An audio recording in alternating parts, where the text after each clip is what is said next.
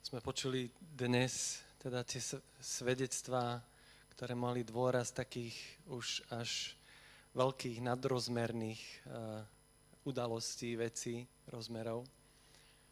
Uh, ale naozaj v tom som tak vnímal, že ako, ako pán Ježiš hovorí, že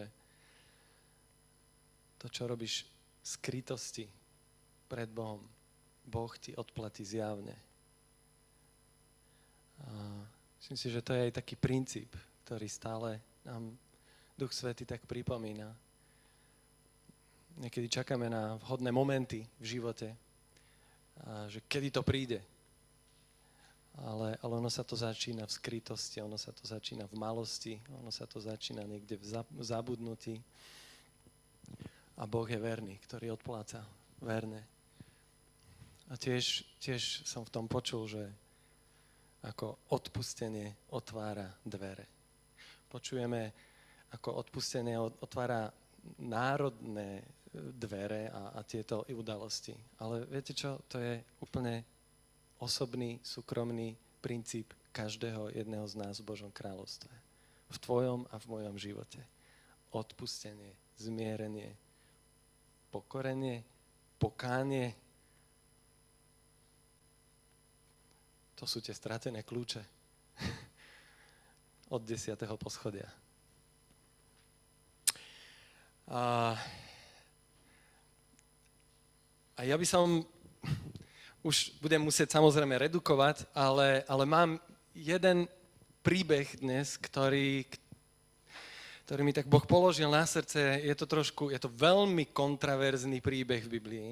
Povedal by som, že je až mládeži neprístupný ale, ale hovorí v princípe o tom, čo, čo sme už dnes tak počuli. Boh to skladá ako úžasnú skladačku. Um, názov som dal, že uchvátený víziou a, a taký podnázov alebo, alebo doplnenie toho, toho názvu je alebo čo z toho mám ja. A chcem Chcem hovoriť o, našej, o našich zámeroch, o tom, čo nami v živote pohýňa. Čím si, čo je motor tvojho života. Um, veľmi často sa hovorí dneska o, o motivácii, o, o zámeroch, o, o, o, proste mať nejakú motiváciu. Hej? Čo ťa zobúdza každé ráno? Hej? Čo je to, prečo si povieš, že sa to stále oplatí robiť. Niekto príde až tak ďaleko, prečo sa oplatí žiť. Možno nie len dnešný deň, ale vôbec, vôbec život. A pred rokmi bola, bola v cirkvi veľmi populárna kniha preložená z angličtiny e, s názvom Purpose Driven Life. Neviem, či vám to niečo hovorí, od Rika Vorena. To bola skoro povinná literatúra všetkých zborov, aj u nás.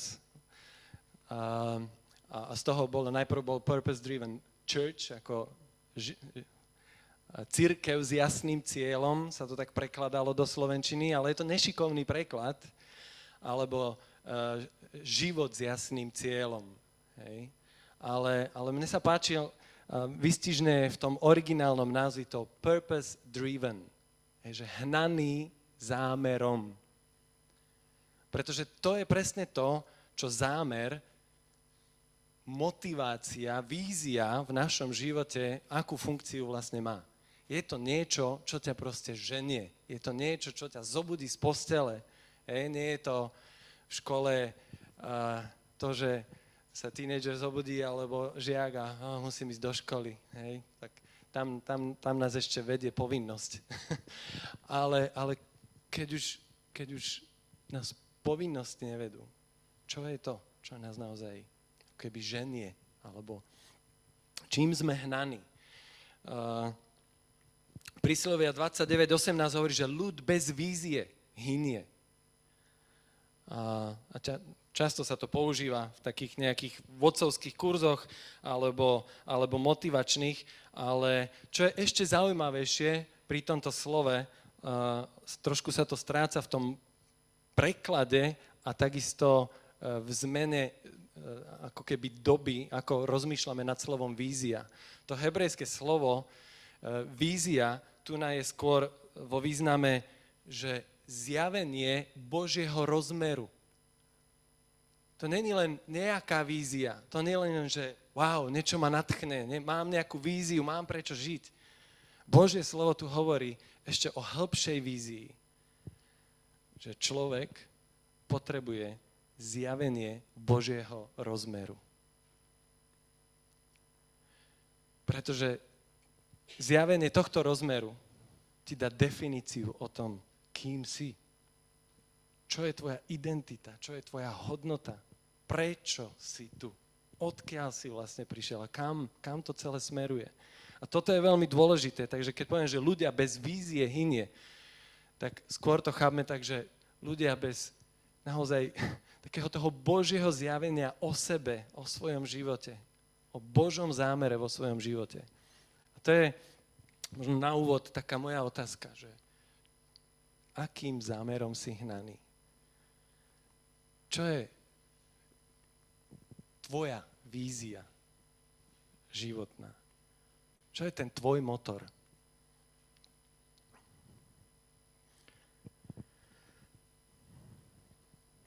A ako kresťania hovoríme, že žiť pred Boha je ten najvyšší zmysel. Hej, to je niečo, čo nikdy nestráti šťavu. To nikdy nevyčerpáš. A ale častokrát stretávam sa aj v, kre, v našich kresťanských kruhoch to, že, že ľudia stále sa pýtajú, že čo je Boží zámer pre môj život. Hej, že to je taká populárna otázka. Hľadám Božiu vôľu. Čo Boh chce pre mňa? A ja si myslím, alebo som presvedčený, ja to chcem postaviť tak na hlavu. Že ten kľúč v tom, že čo je Boží zámer pre môj život, je, je v tom len, že potrebujete zmeniť slovo sletej vety. Ja si myslím, že to dielo Ducha Svetého, že ako náhle naštartuje život s Kristom, hovoríme o tom, že Duch Svetý nás potom vedie do Kristovej zrelosti. Hej, Pavol hovorí, že máme dosiahnuť dospelosť Kristovu. Hej, že niekam proste ideme v našom živote.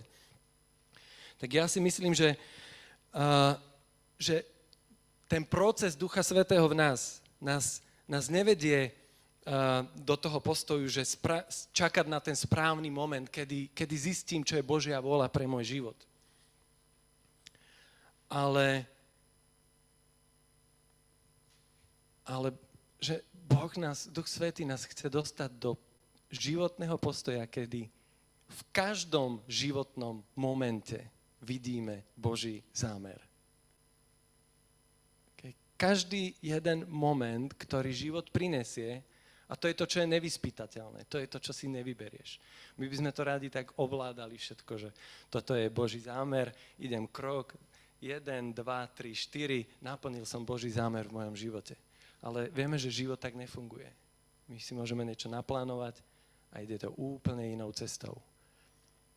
A to víťazstvo kresťana v duchovnom živote je v tom, že v každej jednej situácii viem nachádzať Boží zámer, viem nachádzať Božú vôľu. A o tomto, vlastne je to o, o nastavení nášho srdca, je to o našej optike. Neviem, či pred rokmi ste, či ste niekto videl, videli ten film uh, Edward Scissorhand, Hand Scissors. Poznáte niekto film? Strihoprsty? Edward Strihoprsty? Hej, a ja som to videl, to je to úžasný film. Hej, mal na miesto prstov nožničky. A všetko, čo chytil do rúk, všetko, zo všetkého urobil umelecké dielo, proste ostrihal nielen kríky a trávniky, ale ostrihal frizúry žien, všetky, všetci ho milovali, ostrihal psov, e, z ľadou urobil umelecké diela, proste všetko, čo, čo sa chytili jeho prsty. Zo všetkého. Hej, proste je to, je taký pre mňa ten obraz, je to o optike, hej, že dajte hrnčiarovi hlinu do ruky. No čo vidí? Ty vidíš hlinu. Čo vidí on? On vidí už džbán. Z každej jednej hliny rozmýšľa, ako urobiť džbán. To by som chcel, ja si myslím, že toto je Božia vôľa pre náš život. Dostan akúkoľvek životnú situáciu do svojho života. Ak si Boží, ak si Kristov, čo vidíš? Zjaveného Krista v tej situácii. Bože, ako môžem teba osláviť? Buďme takí Edwardovia, striho prsty, všetko, čo chytíš do ruky. Byť v tom, ako v tom môžem vymodelovať Krista.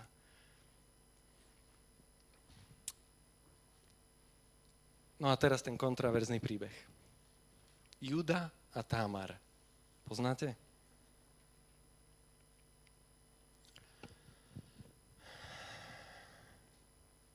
Budem niektoré pasaže nie na schvál čítať, pretože sa mi to zdá až nie vhodné čítať takto, ale, ale v podstate uh,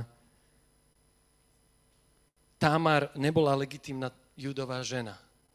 Vieme o tom, že Támar bola judová nevesta jeho prvorodeného syna, ktorý, ktorý sa dlho nedožil, pretože bol, je napísané, že bol zlý v očiach hospodinových. Tak ho Boh zlikvidoval. Nemáme detaily, čo? Ale potom prišlo na rad jeho druhý brat, švagrovské právo. Júda povedal, no, tento nestihol mať Tamar s tebou deti, tak ty, druhý brat menom Onan, si ju zobral za ženu a mal jej splodiť potomstvo. Čo vieme, ako dopadlo, že v čase, keď teda boli spolu ako manželia, tak on urobil niečo iné a, a ona nikdy nemala deti. OK? Poviem to asi takto, preskočím ten príbeh. A keď to videl, a teda aj to bolo zlé v očiach hospodinových, Boh zlikvidoval aj jeho. Druhý syn. Okay, Júda mal troch synov, ale keď videl, že prvý syn zomrel, druhý syn zomrel, tak začal rozmýšľať nad tým, že asi tá žena je problém. A neviem, či jej chcem dať tretieho syna. tak urobil urobil falošný slub v podstate Támary. A asi odtiaľ začnem čítať. A vtedy povedal Júda svojej neveste, zostan v dome svojho otca ako vdova, kým nedospeje môj syn Šéla. Povedal si však, len aby nezomrel ako jeho bratia. Inými slovami, on jej ju nechcel dať. Támar teda odišla a bývala v dome svojho otca. Po mnohých dňoch zomrela Júdovi žena, dcera Šúova. Keď sa Júdovi ukončil smutok, šiel so svojím priateľom Chýrom Zadulámu s strihačom svojich oviec do Timny. Vtedy oznámili Tamár, tvoj svokor práve ide do Timny strihať svoje ovce. Ona odložila vdovské šaty. Vzala si závoj, zahalila sa a sadla si k bráne do Enaimu, ktorý je pri ceste do Týmny. Támar totiž vedela, že hoci Šela už dospel, nestala sa jeho ženou. Keď ju Júda zazrel, nazdával sa, že je to neviestka, prostitútka, lebo si zastrela tvár. Zabočil k nej, ako bola pri ceste a povedal, dovol prosím vojsť k tebe. Nevedel totiž, že je to jeho nevesta. On sa ho spýta, ona sa ho spýtala, čo mi dáš za to, že vojdeš ku mne? On odpovedal, pošlem ti kozla zo stáda. Ona povedala, daj mi však nejaký zálo, nejakú zálohu, kým ho pošleš. Juda sa jej spýtal, čo ti mám dať do zálohy? Odpovedala, tvoje pečatidlo s rúchom a palicou, ktorú máš v ruke. A dal jej to. Vošiel k nej a ona počala. Potom vstala a odišla odložila závoj a znova, sa obli- znova si obliekla vdovské šaty. Tu nás sa príbeh zamotáva. Juda potom poslal kozla po svojom priateľovi Zadulámu, aby z ruky ženy prevzala zálohu, ktorý jej dal, ale nenašiel ju. Vypitoval sa tamojších ľudí, kde je tá zasvetená neviestka, ktorá bola na ceste do Enaimu? Odpovedali mu, tu nebola nejaká zasvetená neviestka. Vrátil sa k Judovi a povedal, nenašiel som ju. Aj tamojší ľudia vraveli, nejaká zasvetená nevieska tu nebola. Júda povedal, nech si to teda nechá. Len aby sme neboli na posmech, aby sa to o ňom náhodou nedozvedeli. Veď som jej to kozla poslal a ty si ju však nenašiel. Asi po troch mesiacoch Judovi oznámili, tvoja nevesta Támar sa dopustila smilstva a zo smilstva aj počala. Júda povedal, vyvedte ju a upálte. Keď ju viedli, odkázala svojmu svokrovi. Počala som z muža, ktorému patria tieto veci. A dodala, pozorne sa pozri, komu patrí pečatidlo, rucho a palica. Keď sa Júda na to pozrel, povedal, ona je čestnejšia, spravodlivejšia než ja. Nedal som ju totiž svojmu synovi Šelovi. A potom sa už s ňou nestýkal.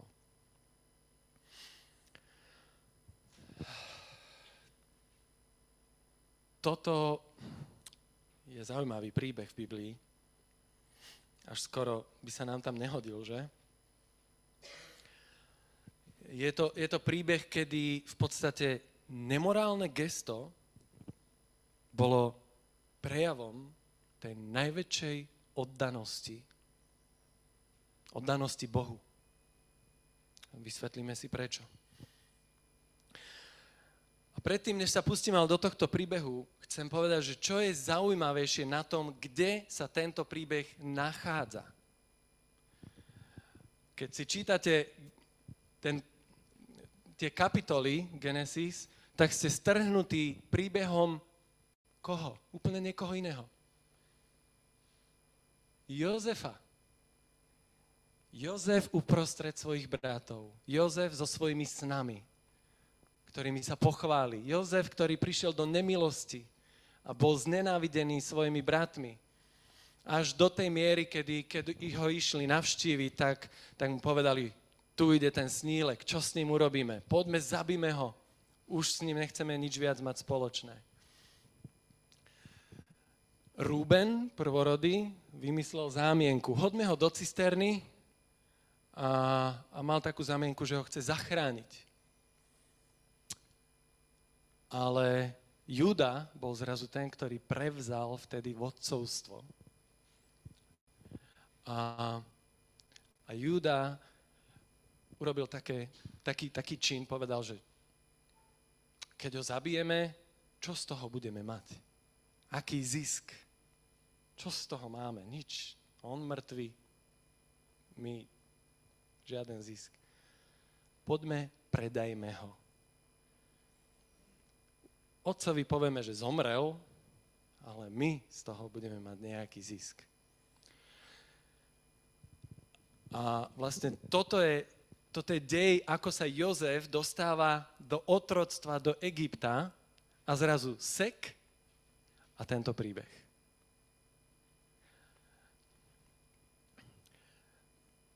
To je veľmi dôležité, keď čítate Bibliu. Niekedy nečítať len samotné príbehy, ale aj, aj tieto takéto súvislosti, že prečo je toto práve tam. A myslím si, že to je veľmi dôležitý príbeh, ktorý je ináč veľkou paralelou toho, ako, ako, ako vlastne dopadol Jozef a ako dopadol Júda. Boh potreboval na to, aby neskôr sme sa vrátili v Jozefovom príbehu do celej tej záchrany, ktorú cez Jozefa Boh vykonal, si niekedy nevšimneme, že Boh potreboval urobiť niečo veľmi kľúčové v Júdovom živote. Pretože tak, ako bol kľúčový v zrade a v predaní Jozefa, vieme, že nakoniec bol kľúčový v Egypte, tesne predtým, keď Jozef chcel ich všetkých zavrieť do otroctva. A na to, aby Júda dospel do tohto bodu postoja svojho života, potreboval prežiť tento príbeh. A Júda je pre mňa v tomto taký typ, typ kresťana typ eh, človeka, ktorý síce miluje Boha, ale, ale potrebuje prejsť ešte nejakým takým procesom a, premeny vnútorných postojov, aby bol naozaj použiteľný pre Boha. Juda stále miloval Boha, ale v podstate zachraňoval iba seba. A v podstate to, to, že Juda odišiel tu na, na začiatku, odišiel od svojich bratov a ten príbeh sa takto začína, je to vlastne zvláštne, že prečo Júda odišiel. Vyzerá to tak, ako keby Júda naozaj prešiel nejakým zahambením, nejakým sklamaním. On si asi možno aj uvedomil, že čo spôsobil, akú bolesť otcovi, ako, ako sa ju, tí bratia cítili zradení a ja neviem čo všetko. Ale a, a myslím si, že toto začal byť taký motor jeho života. Niečo, čo ho hnalo. A, nie je to niekedy aj v nás, že, že ten motor sa stane e, našou, alebo to čo, to, čo nás ženie dopredu, je niekedy, že chceme sa vysporiadať s nejakou svojou zlou minulosťou. E, ženie nás dopredu mm, túžba odčiniť náš hriech. Ženie nás dopredu sklamanie z niečoho a potrebujeme si niečo vykompenzovať, potrebujeme proste niečo dosiahnuť, len aby sme si sami sebe urobili takú nálepku, že ja som niečo dokázal. Niekedy strach dokáže byť veľkým motorom v živote.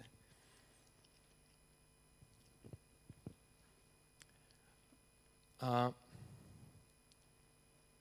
a toto niekedy môžeme dokonca už aj ako veriaci mm, žiť a, a takýmto motorom byť hnaným. Je to kresťanstvo, eh, ktoré, ktoré má skôr taký zámer seba realizácie. Ja chcem slúžiť Boha, ja chcem osláviť Boha, ja niečo pre Neho urobím. A, ale o čom je kresťanstvo? Kresťanstvo je o nasledovaní Krista, to vieme. A tá, hlavná, tá hlavná črta, ktorá je pre nás inšpiráciou, je Kristova obeď. Ale kresťanstvo nie je len o viere v jeho obeď. Kristova obeď je zároveň našim kľúčovým pohľadom na život. Kresťanstvo, náš život s Bohom, je nielen to, že Ježiš nás zachránil skrze obeď. A mimochodom, to, čo Bráňo minule hovoril o tom Lotrovi na kríži, že zachrán seba, aj nás. Je to je zaujímavé, že Ježiš nezachránil seba práve preto, lebo chcel zachrániť nás. On polovičku tej vety poslúchol. Všetci chceli, aby, ho, aby sa aj oni zachránili. Ale ten návod nebol cez záchranu seba. Ten návod bol cez obetovanie seba tu prichádzame k tomu, k tej kľúčovej črte kresťanstva. Ježiš nás zachránil cez našu obeď, cez svoju obeď. Ale čo hovorí o kresťanstve? Kto chce zachrániť seba, svoj život ho stratí. A kto ho stratí pre mňa a pre evanielium, ten ho zachráni. V čom žil Júda? Túžbe zachrániť seba. Seba realizovať nejakým spôsobom prejsť životom. Boh potreboval prenadstaviť jeho optiku. Cez niekoho ako Támar.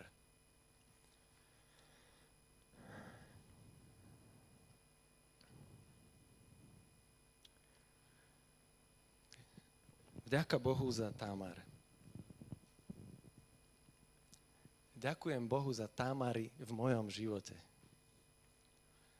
človek, ktorý mi vždy vie nastaviť tú správnu optiku, keď, keď som zrazu v nejakom takom svojom krči, že chcem zachrániť seba, alebo realizovať seba, alebo proste na, myslím si, že, som, že, že mám pravdu. Možno ty si támar v niekoho živote to je, to je potom požehnané a pre toho, s kým si.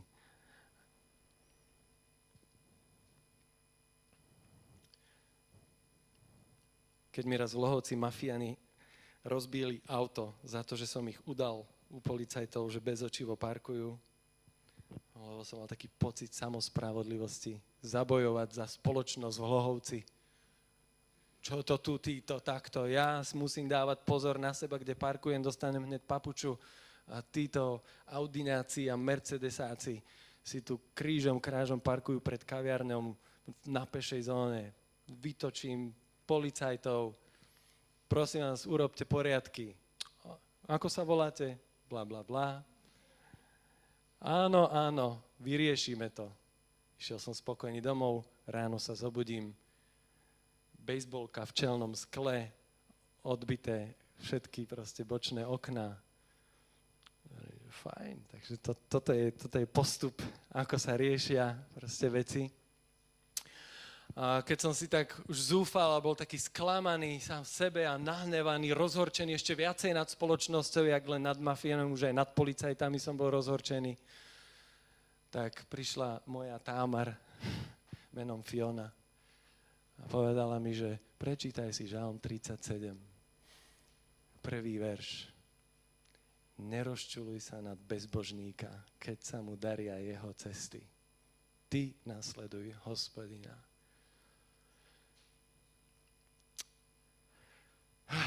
Ma to schladilo. A zrovna vtedy bol u nás Alan Morris, ktorý teraz prichádza na víkendovku. A to ma ešte viacej zabilo, keď som tak nad tým svojim autom zúfal, že čo ja budem teraz robiť. Alan sa pozrel povedal, no, čo si smutný? Boh ti chce dať nové auto, nevidíš? Aha. Takže to som, z toho som bol ešte viacej prekvapený, ale na moje naozaj prekvapenie, toto všetko sa stalo. Nakoniec toho bolo dvojité požehnanie. To auto, ktoré sme potom teda opravili, nás Boh v rámci služby daro, uh, viedol darovať inej rodine, mnohopočetnej, ktorí sa nevedeli proste dopravovať medzi mesta do Zromka. A, a Boh nám požehnal nové auto toho Volkswagena, ktorý teraz máme, za ktorý sme vďační. Takže ďaká Bohu za támary. Šetrite si ich, chovajte si ich a učme sa byť my, támar, v živote druhých ľudí. Uh, ale támar je zvláštna aj tým, že ona je v Ježišovom rodokmeni. Vedeli ste o tom? Támar ako pohánka cez tento príbeh. Boh, boh je úžasný v tomto. Ježiš, Ježiš odráže tento istý charakter, keď mu žena pomazala tie nohy, vyliala tú drahú masť a povedala, myslím si, že neviem, že či nemyslel v hĺbke svojej mysli na, na príbeh Támar. Hovorí, že kedykoľvek, kdekoľvek sa bude rozprávať tento príbeh a evanielium, bude sa hovoriť aj o tejto žene, čo ona urobila pre mňa. V Biblii je viac žien ako Támar, ktoré si zaslúžili Božiu pozornosť. A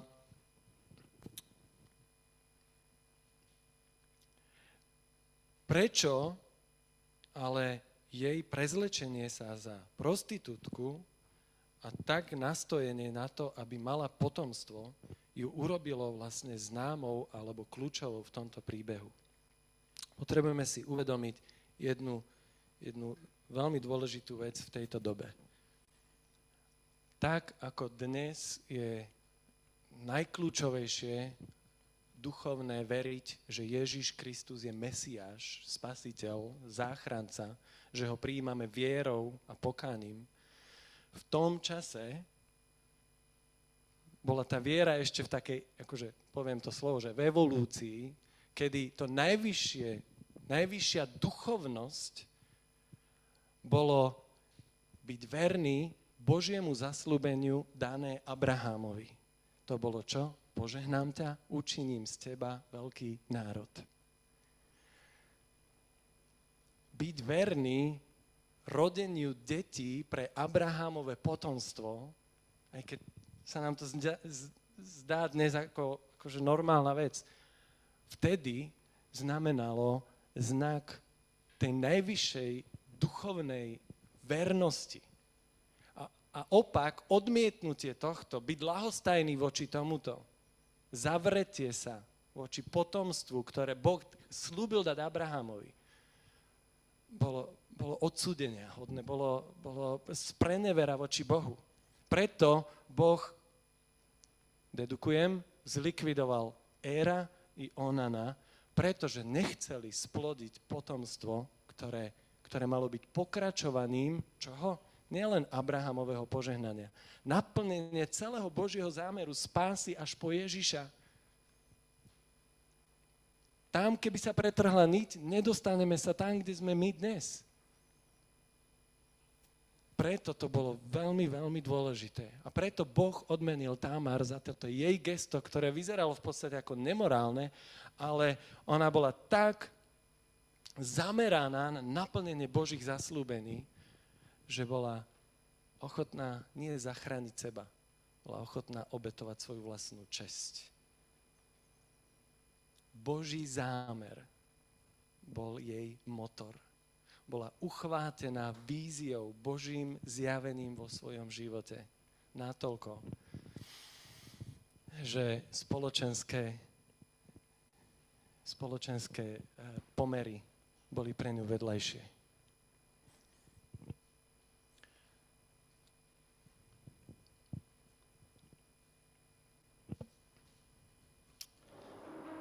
A keď si toto Júda uvedomil, a uvedomil si to, keď vydal svoju palicu, svoje rúcho, svoj pečať.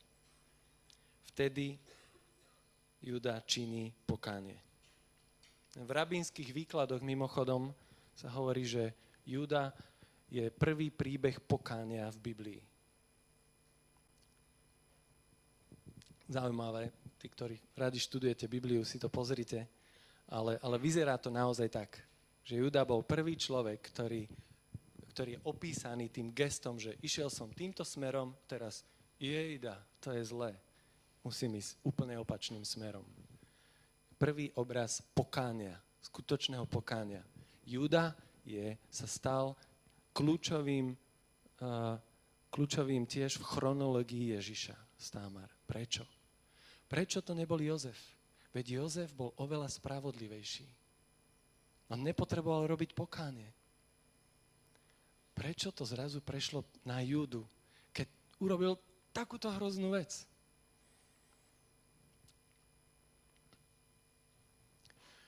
To ma prináša do jedného podobenstva, ktoré Ježiš povedal. Viete, čo povedal?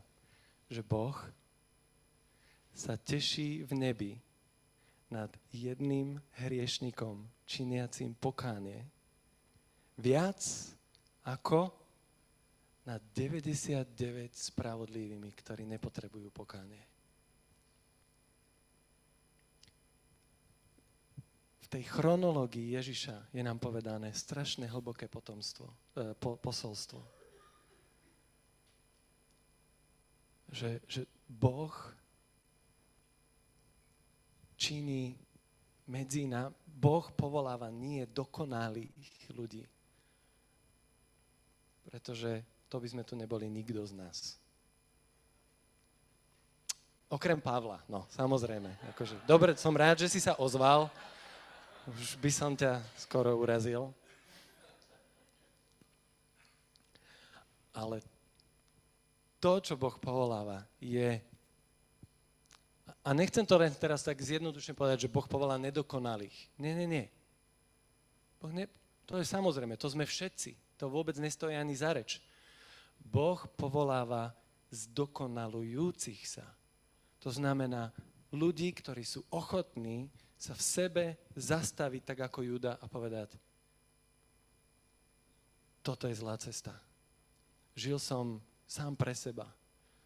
Bol som egoista.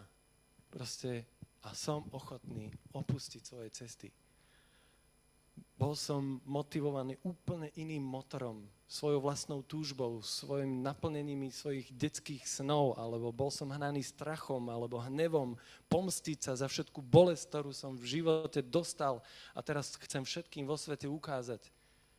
Proste toto človek, ktorý je ochotný položiť a povedať, Boží zámer je môj motor.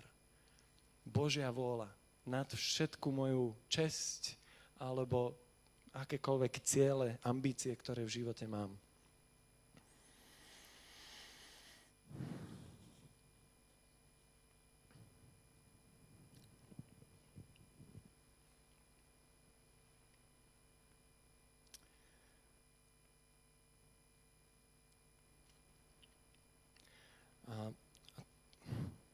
Toto by som, tento príbeh by som chcel, aby sme, aby sme tak nejak vnímali, prežívali v našom živote ako, ako na jednej strane rozmer takej osobnej výzvy.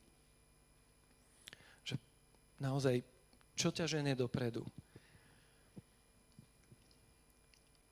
Akým zámerom si hnaný? Ako víziou si uchvátaný? Tá výzva je, že nečakaj na vhodný moment, na vhodné obdobie vo svojom živote Urob Ježiša pánom každého momentu vo svojom živote. Vo všetkom, čo ti do života príde. Hľadaj to, že čo by on, on robil na tvojom mieste. Ako by sa on k veci postavil. A som ja ochotný platiť tú cenu, ísť tou jeho cestou v tejto mojej životnej okolnosti a situácii. Ale chcem tu vidieť aj taký, alebo hlavne, čo tu vidím, je aj, aj v kontexte toho, ako sa modlíme za zbor a za takú našu momentálnu situáciu, ktorú prežívame v zbore. Takej túžby nového reštartu možno. Um, možno ti v tomto zbore veľa vecí vadí, možno nevyhovuje, možno chýba z minulosti, a asi je to aj pravda. Ale v tomto slove vidím, ako nás Boh pozýva, ako Božiu rodinu. Nepýtať sa, že kedy alebo kto to konečne napraví. Kedy znova budem vidieť to požehnanie, na ktorom som tu bol zvyknutý. Toto slovo ťa pozýva byť támar, nie judom.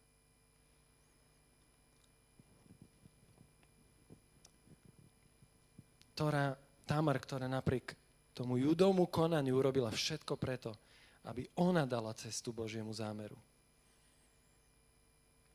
Ktorá sa pozerala, ako môže môj život ponúknuť, aby Boh konal svoj plán.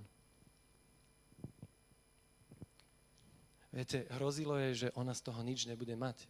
Keby naozaj bola upálená, by zomrela ona, aj tie dvojičky, ktoré boli v jej lone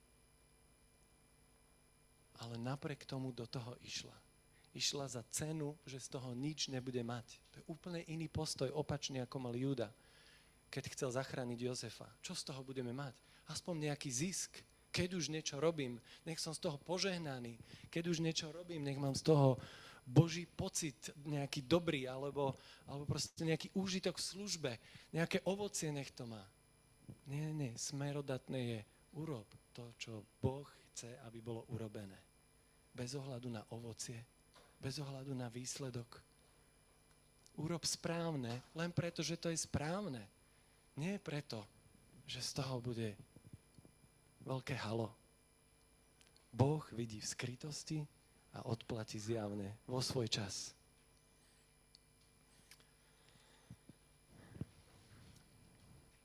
Ak chceš, pozývam ťa na záver do mojej životnej osobnej modlitby.